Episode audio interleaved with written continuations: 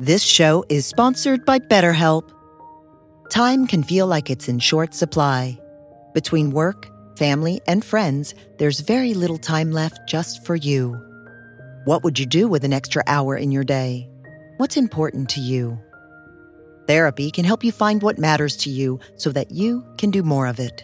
It's a great way to increase self awareness, build a greater sense of purpose, deal with overthinking, and more. If you're thinking of starting therapy, give BetterHelp a try. It's entirely online and designed to be convenient, flexible, and suited to your schedule. Learn to make time for what makes you happy with BetterHelp. Visit betterhelp.com slash be here now today to get 10% off your first month. That's BetterHelp, H-E-L-P dot com slash be here now.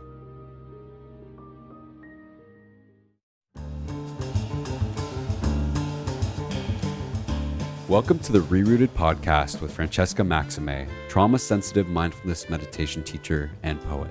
Together, we'll take a closer look at approaches to transforming trauma with insights from psychology, neuroscience, spirituality, social justice, and the creative arts. Join Francesca and her guests for an exploration of our shared connection and how we can cultivate greater compassion for ourselves and for others. If you'd like to support Francesca and the Rerooted podcast, please visit BeHereNowNetwork.com forward slash Francesca. Hey, everybody, I'm Francesca Maxime, and welcome to this edition of the Rerooted podcast here on Ram Dass's Be Here Now Network. It is December 30th. It is the last podcast that I will be taping in 2020. And my, oh my, what a year it has been for all of us. And as we sort of begin to transition into the new year and a lot of the things that uh, might be yet to emerge, things that perhaps uh, we're hopeful about, um, things that are sort of incubating or generating, I wanted to turn our attention to something that is part of the podcast. We, you know, we talk about trauma, we talk about mindfulness, we talk about the uh, different kinds of neuroscience interviews that I've done, but also the creative arts, because that's a piece that, uh, because we've been paying so much attention to uh, racial justice overtly and the ways in which, uh, you know, we've really witnessed the Black Lives Matter movement and the uprising over the summer of 2020 and into, um, of course, the fall and the winter as everything is continuing to be in process, we're also sort of tapping into, well, what's new, what's fun, what's creative, what's joyful, and all the different ways in which uh, creativity and emergence and being your truest self, being your most honest and authentic self, is a contribution to the world and a celebration of joy that is your deepest birthright. And one of the ways in which I have been uh, really experiencing joy is through the music of uh, a Mr. Warren Wolf, a vibraphonist who I am so thrilled is here with us today. He's a multi-instrumental, multi-instrumentalist, actually, not just vibraphone, uh, from Baltimore, Maryland.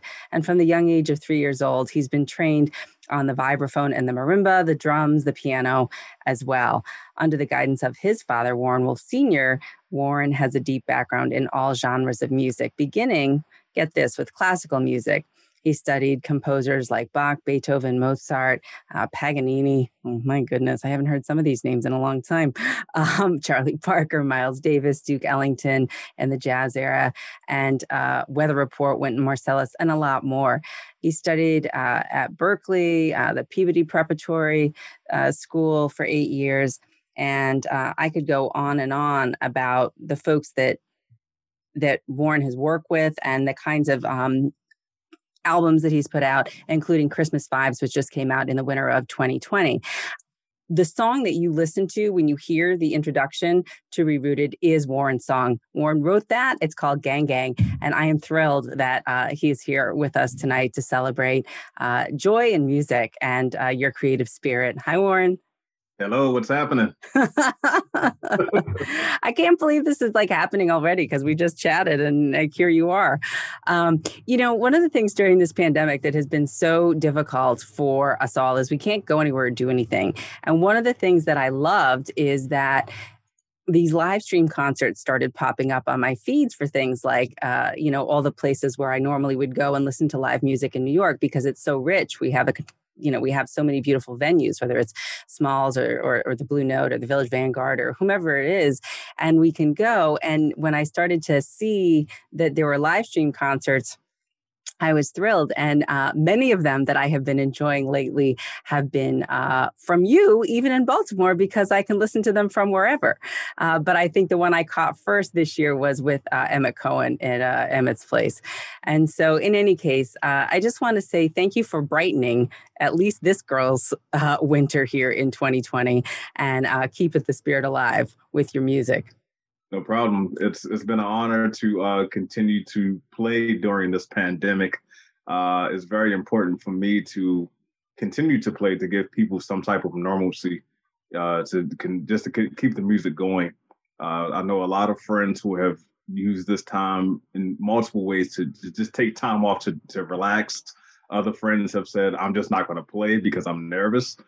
Me, I, I've just kept going. I just said, "Okay."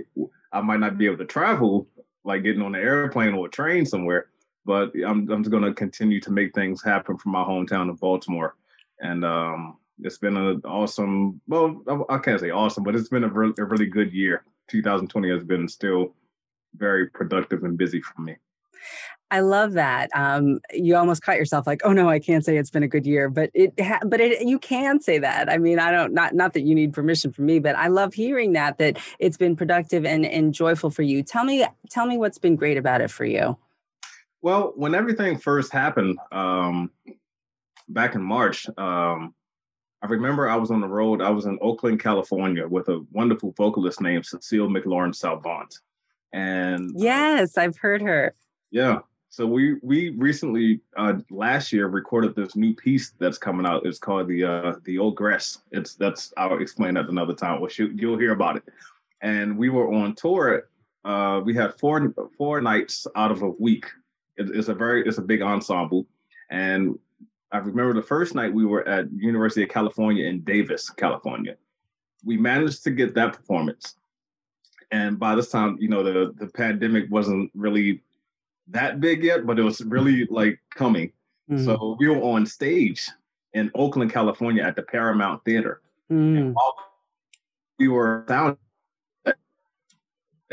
the general manager of the band on stage and said, Hey guys, I'm sorry, this show isn't happening tonight. We were like, wow.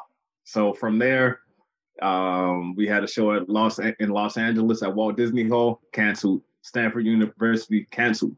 So I went home you know, I just said, okay, it's time to go home. So I went home and I just started practicing.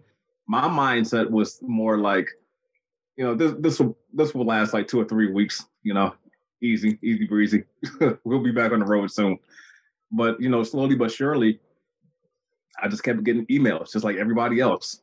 Cancel, cancel, cancel, cancel, cancel. So I started to think, I'm like, well, what can I do in the meantime? You know, if all of this these things are canceled. And I'm really good friends with uh two guys here in Baltimore. One guy, his name is Henry Wong. He um runs a venue here in Baltimore called An die Musik. Mm. And um, I've been playing there many times. I would say in my lifetime, I've had to at least perform there at least 80, 80 times at least. Yeah. Um, he's uh, he was the very first person in Baltimore to start um, live stream shows from his venue and I was the first artist. He said, nice. "Want to do something?" Uh, I said, "Sure." And you know, because actually, my whole thing was to, I just wanted to, again, like I said in the beginning, I wanted to just go on camera and just play for people, mm. and I wanted to do it in a particular venue because my wife said she said, you know, nobody's coming over our house. Yeah. So I called Henry, and that's when he said, "Well, Warren, let's just try to do it right. Let's make a live stream." So, from An die Musik to um a brand new club that just started in Baltimore last year. It's uh, the Keystone Korner in Baltimore, which is uh, founded by NEA jazz master Todd Barkan. So between the two venues, I've just been bouncing back and forth uh, pretty much on a weekly basis um, for the past, well, since March almost. Yeah. Um, also, uh, during that time, I'll say two weeks after the, the uh, shutdown happened here in Maryland, um, that's when I recorded the new CD, The Christmas Vibes mm. which came out. Um, had a slight personnel change because one person was kind of afraid to be around everybody, and also at this time, this is during the time when nobody was talking about wearing masks.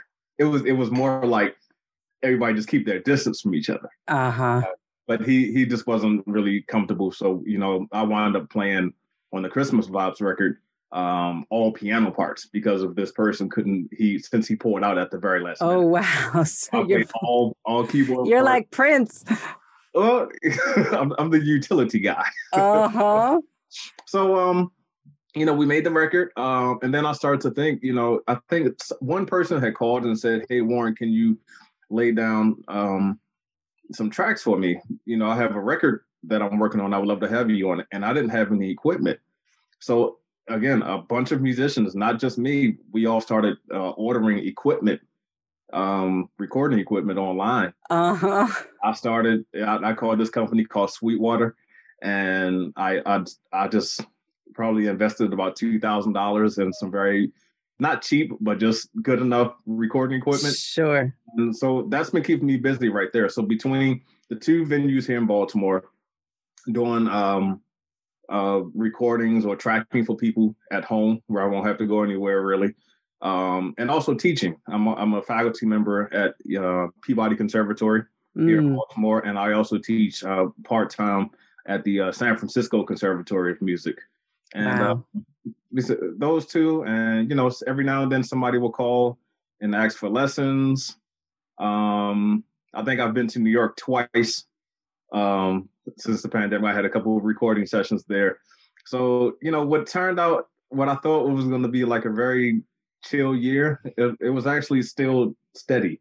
The only difference was I wasn't really traveling everywhere like how like how I planned on it. Yeah, right, I haven't right. been on a plane yet, but I, I've been busy. So Right, right. And you're and you know what you just exude positivity and just you just exude like I don't know appreciation. Like there's just a sense of you and in you that I get and that I receive even in your music too of like gratitude and joy and appreciation. And and and and it's and it's not like fake and it's not like papered on and I'm sure you have bad days just like everyone, but that there's something about the quality of your attitude that I don't think I don't know. Tell me if you know, eh, has anyone else ever said that about you? And if so, you know, where might you think that comes from? yeah, a, a few people have said to me, they said, Warren, you're a very positive and happy person. You're always smiling. Mhm. You know, a lot of times when I'm on stage, people always say to me, they say, Warren, you have a very nice smile. You should show it more. Yeah. I, when I play, I don't smile because I'm just like, you know, I'm trying to concentrate on, on playing. right. But um, that could come from a number of uh things. Like, you know, I, I'm a father of five. I know. um, but I mean, my older three are with my ex-wife. Then I got divorced and I got remarried. So my younger two are home with me now, and Mm. they're they're they're a lot of fun. They're busy and moving a lot, but they're a lot of fun. And my wife, she's awesome. Um, she's very supportive. She's a, a retired ballerina, Wow. and she's very big into health. So that part right there, like the health side, you know, that kind of keeps keeps us going. Well, keep me going, but still keeps us going. Um, you know, just trying to take care of the body, take care of your mind, make sure you're mentally uh, correct. Also, um, again, just trying to keep music going, trying to just make people happy because I've just come, I've talked to so many people who are just they're down and they're bored, and I try to talk to them and just say, you know, I try to uplift people. I try to get on social media as much as I can and just post videos. Hey guys, check this out. You know, th- you know, just see what. I'm working on and see if this brings you some type of positivity, you know, some type of hope.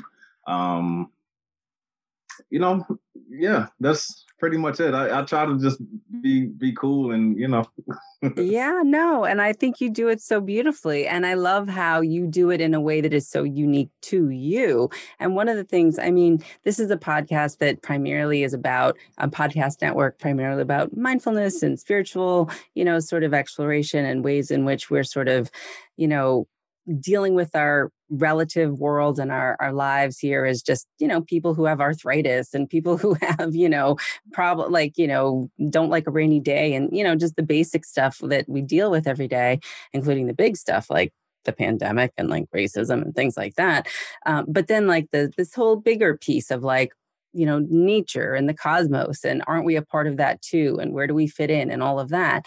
And one of the things that we talk about with mindfulness practices or or any buddhist practice or any kind of practice really is that it's sort of often both something that's deeply profound and uh, insightful at, at a certain point in time, like a big bang, like at a big aha moment that someone can have, or it can also be that cultivation of like, okay now we're learning the mixolydian scales. Now we're learning the you know uh, the arpeggios. Now we're learning the you know and it's just sort of like okay we're gradually climbing we're gradually putting one foot in front of the other and that it's a practice and so i see a lot of parallels with uh, musicians like yourself and mindfulness and just sort of spiritual practices. Uh, and and I don't know if that's something that you've ever thought about, or if you see yourself as a spiritual person, or if your musicianship is it all part of a spiritual life that you have, or would you categorize it that way at all, or or or somehow differently? Um, I've never really thought about that, but if I had to really think, it maybe it is a, a tad bit spiritual. You know, some of the music that I may create, that I compose, it definitely has some type of spirit spirituality in it. Um, yeah, I mean, I guess you know, I kind of just write from the heart. well, that and that is what I guess I'm saying is that I think that there's a there's a beautiful piece there, writing from the heart. When you're writing from the heart, are you feeling as though perhaps you're inspired and something is coming through you and moving through you, and then from that you then put it on the page? Definitely. So ma- the majority of my compositions, again, they come from the heart, but they're at least nowadays. These days, I'm writing for people or a particular event or something that has happened. You know, uh, a number of my songs are um, are, are based on that. Like for instance, the the, the tune "Gang Gang." Mm-hmm. Uh, the one for the podcast. That's right. So, should I talk about that one? Yeah, please do. I could, I mean, it's a seven minute song. I could play it in the middle of the podcast, but it's a long one. Yeah, well, it's long for, well, it's long because of solos as well, but the whole, uh, the whole backdrop, the, you know, the background of the story. Um, so my wife, again, like I said, she's a retired classical ballerina. Mm. So we were sitting down. This was had to be about five years ago, um, not that we have not seen this movie, but we were watching Coming to America. Yes. Oh God. God, that was yeah. That's a classic. That's right. And part two is coming out soon. But uh, nice. Uh, yeah. So we were watching Coming to America. And you know, for those who have seen the movie and those who have not seen the movie, uh, Eddie Murphy's character Akeem was about to get married, and you know, right before, well, not not the marriage part, like when he first met his bride. Anyway, they had this strong like tribal uh dance scene going on, kind of like an African rhythm. Mm-hmm. You know, one two, you know, whatever. And my wife, she we were watching that. She was said, "Look at all that gang gang." And I looked at her. I said, "What are you talking about?" She said, "You know that that style of dancing. We in the classical world, we don't do that." Uh, I started thinking, I said, okay, let me see, or I'm, I'm going to come up with a song. Like right there was that was already my story. Mm-hmm. I'm going to come up with a song that merges the two together. So uh, when you're hearing the beginning of the song, you hear this strong like six eight clave rhythm. Right in the middle of the song, we segue over to this classical sound. You know, I'm thinking Bach, Beethoven. And right, again, right. all of that stuff is just a part of my background. So I just put the two uh, styles together. And the song is basically a composition for my wife. So I titled it Gang Gang. I, I so love that. I want to hear it now. I want to play like half of it and then I want to pause and then I want you to talk a little bit about it. And then I'm going to play the other half and then we're going to come back and talk some more. How does that sound? Sounds good. All right. Let's hold on one second. All right, this is Gang Gang by Warren Wolf.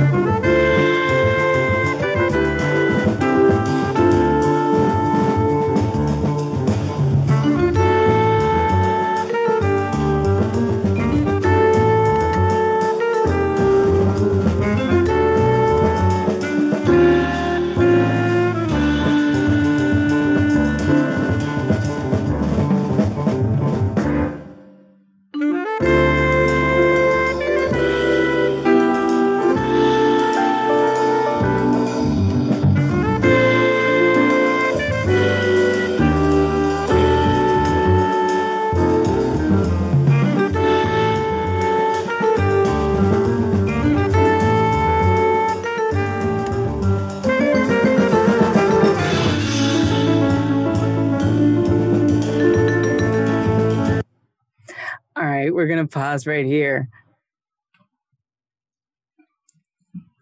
All right, now we're picking it up again with the conversation. We're just pausing right there because we're shifting from the gang gang piece to more the classical piece. Yep. Mm-hmm. And tell me what it's like to have trained in this classical world and then be sort of in a pop world in many ways, a jazz pop world. You know, um, growing up, I honestly thought that I was going to be a classical musician. I was like really good at playing classical music. I, I was in this group I remember at Peabody called the Peabody Sinfonia, and they actually gave me one of my first uh, first couple of tours. And I was the uh, the lead percussion, well, the lead timpanist. I played timpani in, in, in this group. Uh, we I, I remember we had a two week tour of uh, of London, and I know we had another two week tour of Amsterdam. Mm-hmm. So actually, my first tours in life were all classical. So I had those two, and then when I was a kid, I, I went on tour with the uh, Baltimore Symphony with um, playing this piece called the Pied Piper Fantasy with Father mm. James Galway. So my classical upbringing was awesome. I think, um, well, not not that I think. The thing that I love about classical music, it gives you such a command of your instrument. Um, it teaches you how to uh, read really well, to play with technique. Um, control facility, all of that, all, the, all those good things. Yeah. So everything that I learned from classical music, I just switched it over to jazz.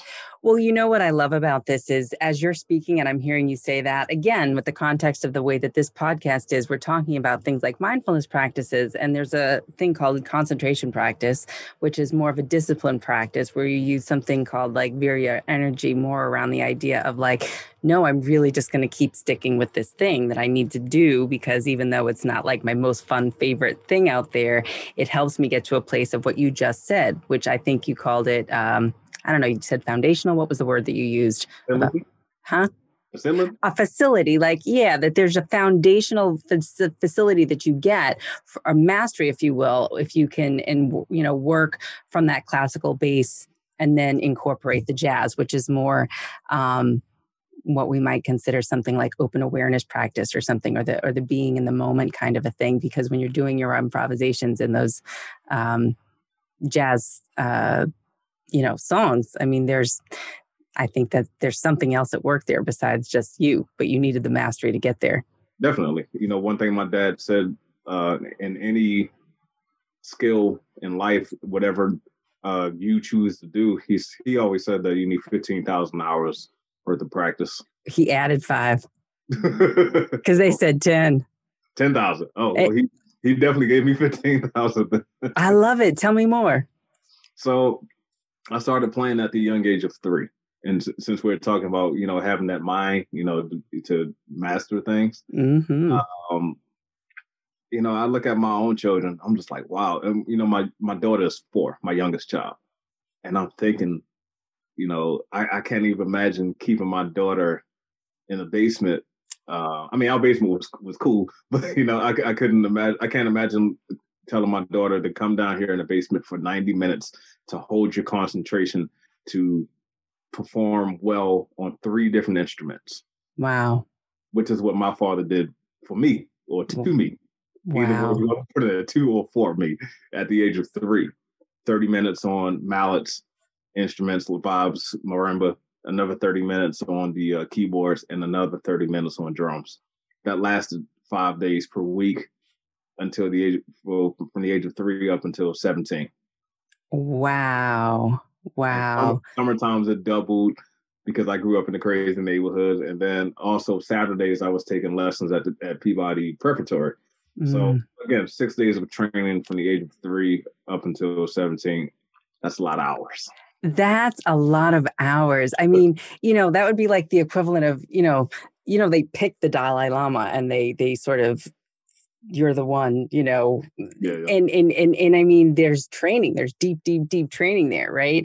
And mm-hmm. and I don't and and you pretty much had your basement was the monastery in a way. You know what I mean? Like when you're when you're with the a lot of these folks, they'll go and study with a with a teacher somewhere um, or an abbot or whatnot in in you know India or Tibet or something and and and they'll practice for 12 14 16 hours a day and it sounds like that you know was your basement was that and your dad was your teacher yeah it was like our sanctuary mm-hmm. So yeah, and tell me, you just said I had a crazy neighborhood. You know, this is what my dad and I did together. This is what he made me do, or did to me, or did for me. Which one was it? Did you have a feeling of it being done to you, or was it really done for you, or with you? Overall, it was done for me. As a young child, I'm thinking you're doing something to me because I'm again, the neighborhood was was, was crazy. I've, I've seen a lot of stuff coming up in the living in the uh, inner city, you know, the inner city. Mm-hmm. Um, but I didn't realize until I got older. Okay, my dad is just trying to keep me on a, a guided path, a path to success. When a lot of my friends that I grew up with, they didn't have that. Mm. I have two older sisters; they were cool, but you know, it's just the other people in my neighborhood. They I mean, don't get me wrong. I went out. I went out and, and hung with those guys too. But my dad gave me a um a career path. I'm, right. I'm thinking of another word, but uh, he gave me a career path at, at an early age. So at a young age, you know, I'm thinking this is like punishment. Why are you keeping me down here every day for 90 minutes to practice? I'd rather be playing with toys outside with my friends all the time. And I did that, but it was just okay, there's a certain time where we're going to practice. Right. And my dad is very militant because he was a uh, he is a Vietnam veteran. Mm. So you know, I had no choice but to do it. But eventually, you know, once you you started doing something, you become good at it, and I, you know, I um started to really enjoy it. I think around the time when I was eleven or twelve, that's when I was like, okay, let's let's do it for real. yeah, let's do it for real. Um, I, I, I, am just loving learning more about this because I think there is something to that uh, discipline that is not particularly fun or choiceful but when you kind of get it down to a certain point and you be you have a certain sense of mastery then like when you were 12 in your case then the fun can begin because then you can see what all of it was for right? It's like now i'm flexible i can do i can be gumby. Mm-hmm. you know i'm not a stick figure anymore. Definitely. Oh, just very fun times coming up. You know, uh, once I hit twelve and beyond, you know, um, it was just soaking up influence from everybody as much as I can. Like other musicians that you're working with or teaching um, are, are teaching with you, influence from whom? Um, other um other teachers. I mean, my dad was a history teacher. He was not a professional musician. He taught United States and world history in schools. Uh, wow. He's playing, but you know, from him again, classmates, um, just listening to recordings, listening to music, and everything wasn't just based around jazz. You know, um, just listening to just popular music. Uh, again, w- even with my two older sisters, I used to listen to the things that they would play around the house. Like uh, what? Um, for me, I guess my ear started developing in the '80s. So, I mean, I was born in '79, so early hip hop, uh, like you know, um, Run DMC, uh, mm-hmm. En Vogue, Beastie Boys, all of that stuff from I remember they used to watch this movie, this hip hop movie called Krush Groove. and I used to, you know, I was kind of young because I mean, I, I, love my sisters, but they they exposed me to a lot of stuff at a young age. You know, um, I was like, wait, what, what, what did he just say? Right, so, right. But you know, it, it's cool. I, I, knew what was right and what was wrong. But you know, um, all of that type of stuff. Um, again, I mean, pretty pretty much all, all everything that my sisters and my parents played around the house is what got me going. I, I love that. Um, you know, you mentioned your dad was a Vietnam vet, and and and that you grew up in, and you still live in in, in Baltimore area, but that you grew up in a, a I guess uh, what did you did you call it an inner city neighborhood? A dark, it was oh, more well, just, just, to be frank, I, I, grew up in the hood. you grew up in the hood. Okay, so growing up, I mean, where I'm assuming you're saying I saw a lot of things. I saw, you know, violence or yeah, you know, violence. yeah, violence. I mean, even though. I mean, nothing compared to today, really. I mean, it's still bad violence and violence, but I've I've seen um, the reason I, I remember we moved from the, this particular neighborhood uh, because I think we lived there from 1980 up until 91. I'll never forget when I saw um, a dead body across the street from our house. Mm-hmm. Um, and you know stuff like that. I, again, my parents didn't explain to me how traumatic that would be. Not that it did anything to me, but that's just an image you you don't forget. Right. And how old were you? Ten. Wow. Yeah, just to see a lifeless body, and then when the police come and when they have to clean the street with the you know with the uh, water, the hose. Right. And when they, I think the um, uh, the drain was kind of like on the end of our house, so when they're trying to clean the sidewalk and you see blood going, I'm just, you know, stuff like that. You just don't, you know, you don't forget, don't forget. it. You never, I never forget that. Um, and then of course they had like, like, um, neighborhood gangs, um, all around who would battle from other, you know, neighborhoods. You know, I've I've seen all of that, every bit of it.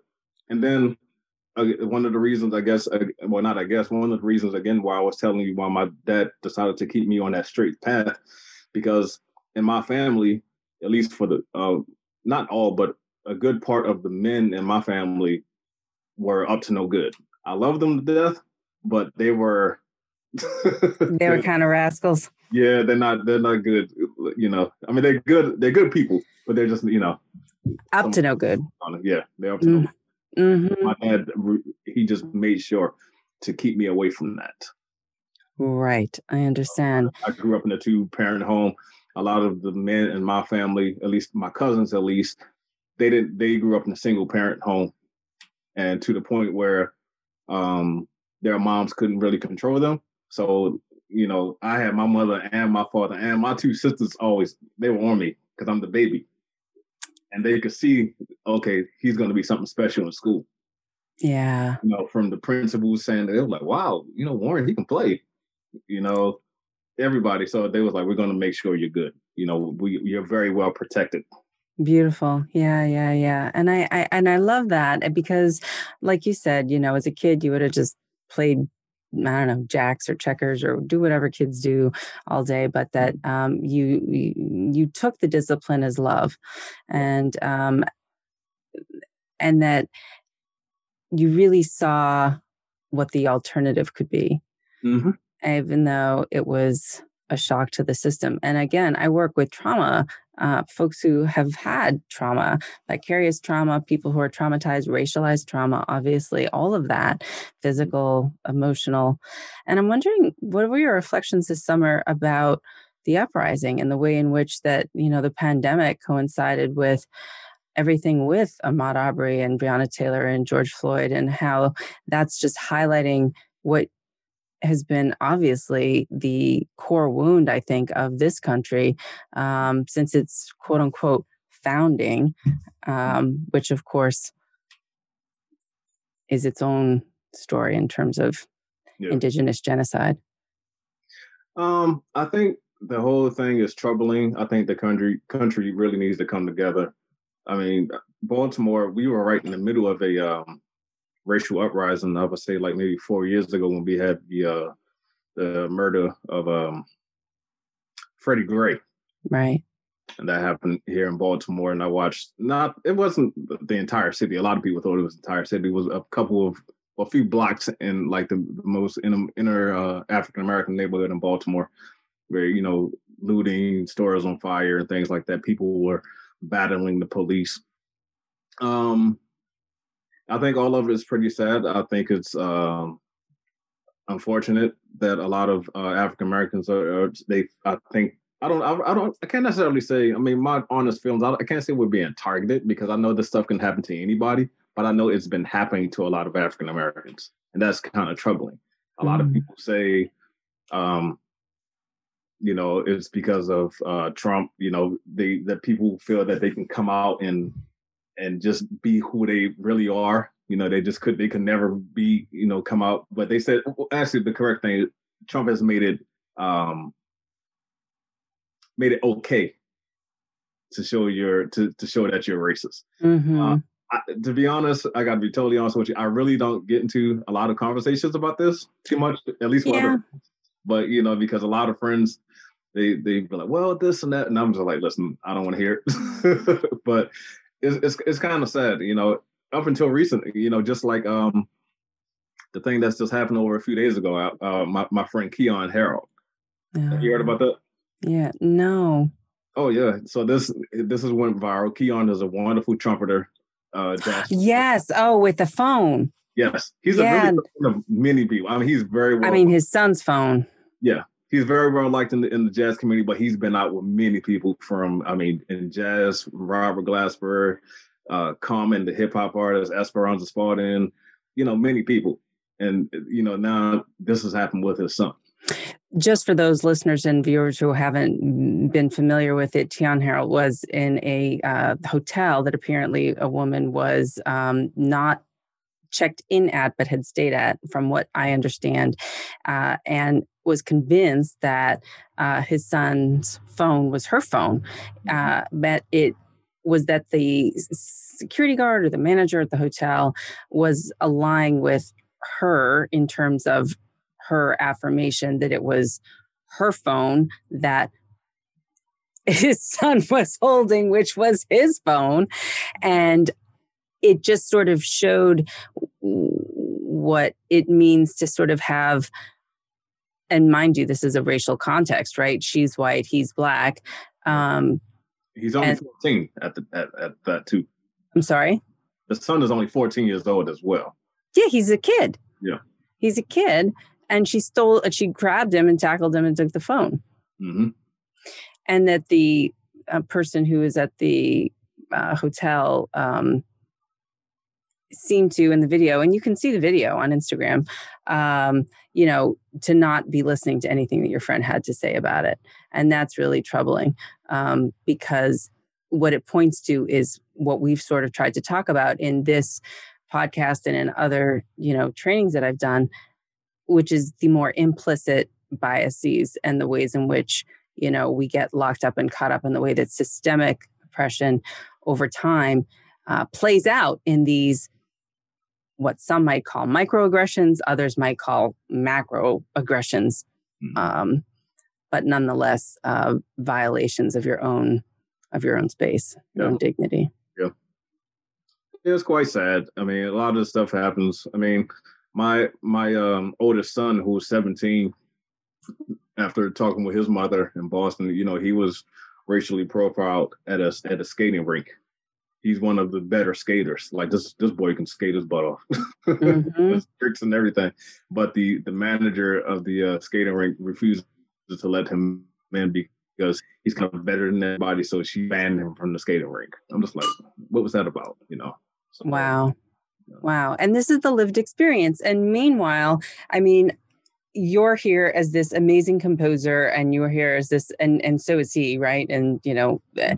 and and that in those kinds of situations the underlying reaction or the underlying has nothing to do with you as a human as an individual as a person. It has to do with uh, a racial profiling which is about some blanket idea that someone may have about what a stereotype a profile or whatever that has nothing to do uh, with anything about curiosity about you know an invitation of well who is this person you know what, what's happening here mm-hmm. uh, and everything to do with assumption which is the whole point that mindfulness tries to teach is can we drop our assumptions and can we get curious and can yeah. we just be in the moment and just like meet you where you're at mm-hmm. indeed you want to listen to the rest of gang gang Sure. All right, hold on. We're going to do the classical part now. and we're going to play out Gang Gang.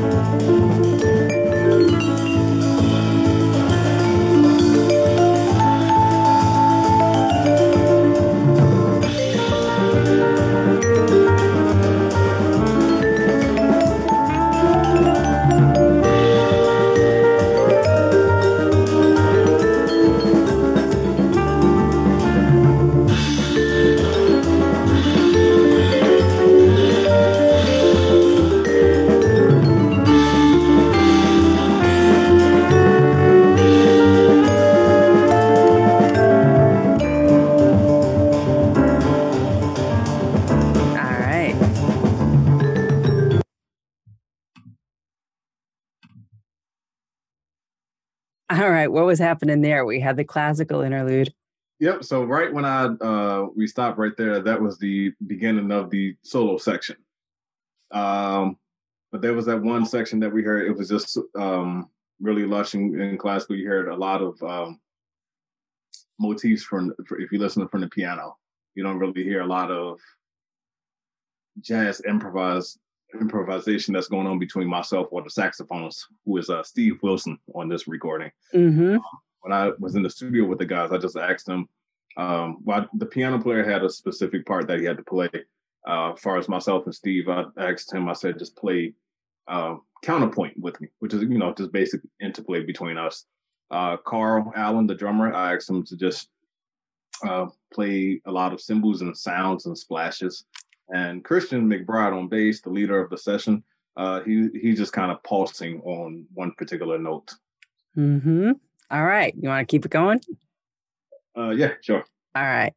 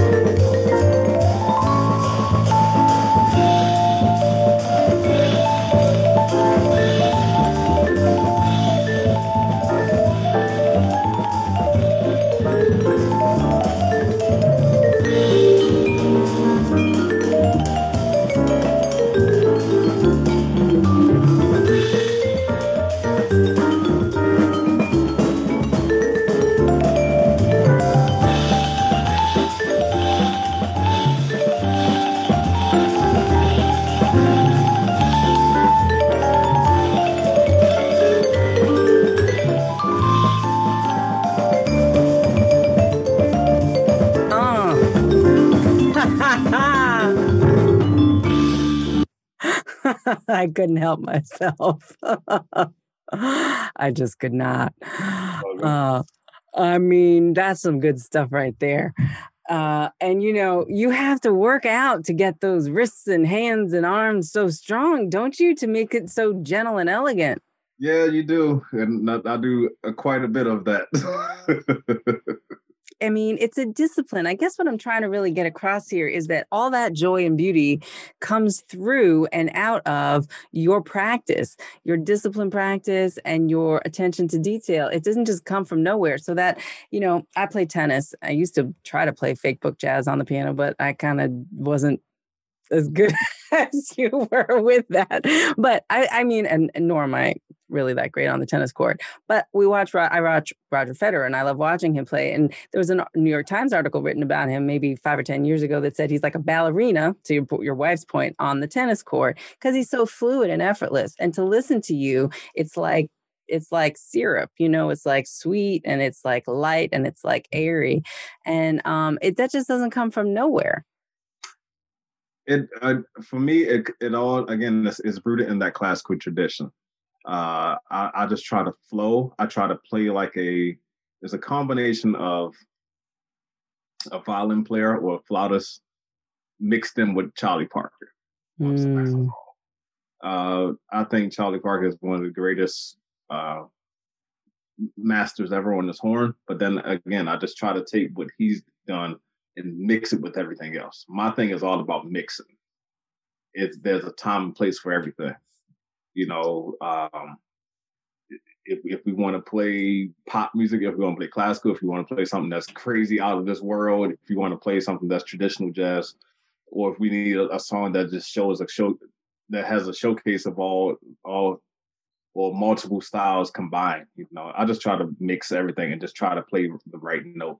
My thing, um, what I like to describe myself as I'm I'm actually like I like to look at myself now as a as a musical healer. Mm, a musical healer. I love that. Musical healer. Definition of a musical healer. So we have many people who are who go to work, they work a, a regular nine to five job, and then when they come home, they want to release from the day stressful non-stressful whatever they just want to take their their mind off of what happened during the day so they want to come hear some music our jobs as musicians are to entertain them take their minds away from that mm. me personally i'm my message to anybody who comes to see my show or purchase any of my music is for you to, to get a sense of relief and comfort from hearing what i have to say to you Beautiful. And I, again, I look at myself. I'm yes, I know I'm a musician, but I'm more of a healer. I just want to make people feel good. You know, it's funny. Some of my rec- the record company, whenever I come up with a new record, they always ask that question. So, what's the concept? I was like, um, make people feel good. yeah, I, I mean, love that. It's, it's, it's going to have a slight okay, it's based on this, but at the same time, every song is built to make you feel good. And you do do that. And it's so interesting to hear you call yourself that because that's what I feel on the other side of it. It's not, I, I can't not feel joyful when I'm hearing you play or watching you play or even speaking with you now. And so that idea of healing, that idea of offering that, that idea of, again, it's a mindfulness principle of generosity is a really um, that you have a generous spirit and a generous heart. And you said the music comes from the heart and comes through you, but comes through all your practice. And so I think I just want to like highlight that before we get to the live version of the song that you wrote for your mom that I want you to introduce to before we kind of close out our, our time together today, which is just that you know these principles of spiritual principles or mindfulness principles or buddhist principles or any principles rooted in ethics and discipline because it's not just about mindfulness. It's about the integration of if we can establish a baseline of you know what you called the um i keep losing the word from the classical basically the mastery that you get from just being able to do what you need to do and learn what you need to learn from the classical music the concentration that you get from that enables you to then be in a place where you can be more improv- improvisational and free and then be more generous. And i think mm-hmm. that that's it's the same quality that we find in a lot of at least i found in a lot of really deep spiritual teachers where in their presence you just feel space. Yeah. You just feel cared for loved, unjudged, perhaps. Mm-hmm. Um, and and that there's room for allowing. And I think that the way in which you've cultivated um, all of your your musicality and your discipline makes space for that, and does really um, have these beautiful, generous offerings for others. So I just want to say thank you. Oh no, thank you very much. I appreciate that. Yeah, no, it's it's I love that a musical healer because there are healers in every in every form. And I would invite any of our listeners or viewers to just see if we can view our lives as art, as living art, view our our, our lives in the way that we treat others as a discipline um, and as a generosity of spirit and, and, generosity of heart. So you have your song that you wrote for your mother. So um, maybe we'll we'll close out on that, and you're going to play it for us live. Yeah. So uh, just a quick introduction. The, the name of this tune is called simply for Ma. This is off of my uh, record uh, Reincarnation that came out in January of this year. And um, I lost my mother about four years ago. Uh, and she re- she retired early from her job. Mm. And she uh, she was trying to figure out like, well, now I'm retired, what am I going to do? So my dad figured he like, well, let me just start giving her keyboard lessons, which is something that she always wanted. So for about two two or three years, right up until our death, um, they would sit at my dad's studio and just play all of these songs like from the Motown era. Mm. Um, and she would play them on piano, not the melody, but she would just play like the chords. And uh-huh. got, my mom got really good um, playing piano with, honestly within two years. I mean, far better than what I did, and I can honestly say that. That's amazing. so when she passed, um, I remember I wrote this song that same week because that same week I had a show at Jazz at Lincoln Center. And my band members, they said, Warren, are you gonna still make the show? And I, I thought about it and I said, yeah, I'm gonna do it. You know, my mom would want me to do it. So I remember that same night when she passed away, I sat at the keyboard and I was just sitting down crying and I was playing piano and this melody came up and I just kind of sat up and I wiped the tears. I said, wow, this sounds kind of cool. Something upbeat. Instead of instead of writing something all sad and gloomy, I'm going to write something that she liked to do. So this song, again, for my, it's it's, it's a kind of uh, like you'll hear like a a tambourine going. Uh, it brings back that whole Motown feel. It's mm-hmm. just basically a tribute of something that she likes, something that's very upbeat, uh, very happy, and uh, yeah, if she were alive, she would definitely love it. I could see her now. She'd be like, "Boy, this sounds great." exactly how she would talk to me if she heard it. So, well, I, I love that. So let's dedicate this for Ma to her and to everyone who's lost anyone really in 2020. It's been a challenging year for everyone, and to the honor and the spirit of your mom, the joyful Motown uh, spirit. This is Mr. Warren Wolf. You can find out much more about him, his beautiful story, uh, his beautiful music at his website, Warren wolfmusic.com. And again, my most sincere gratitude on behalf of myself and, and the Be Here Now uh, group uh, for graciously allowing us to use Gang Gang as the music for rerooted because uh, it is much loved. So I'll let you get set up for that. Thank you so much, Warren. Thank you.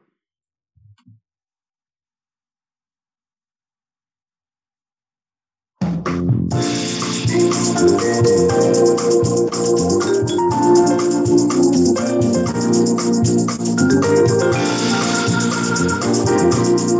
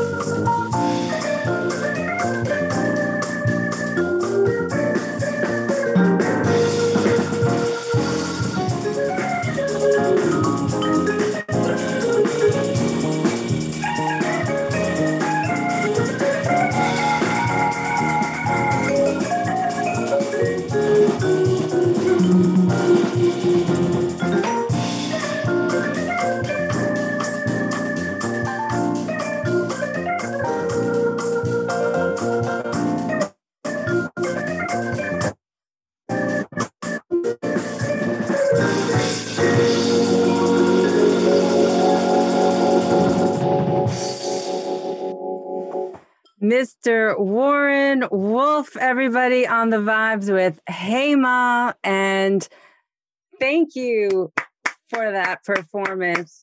We love it. Thank you so much. Thank you. Uh, it's amazing. Thank you for joining us on Rerooted, and we will check you out. WarrenWolf.com, everybody. Happy 2021. So much. I appreciate it. All right. Bye now.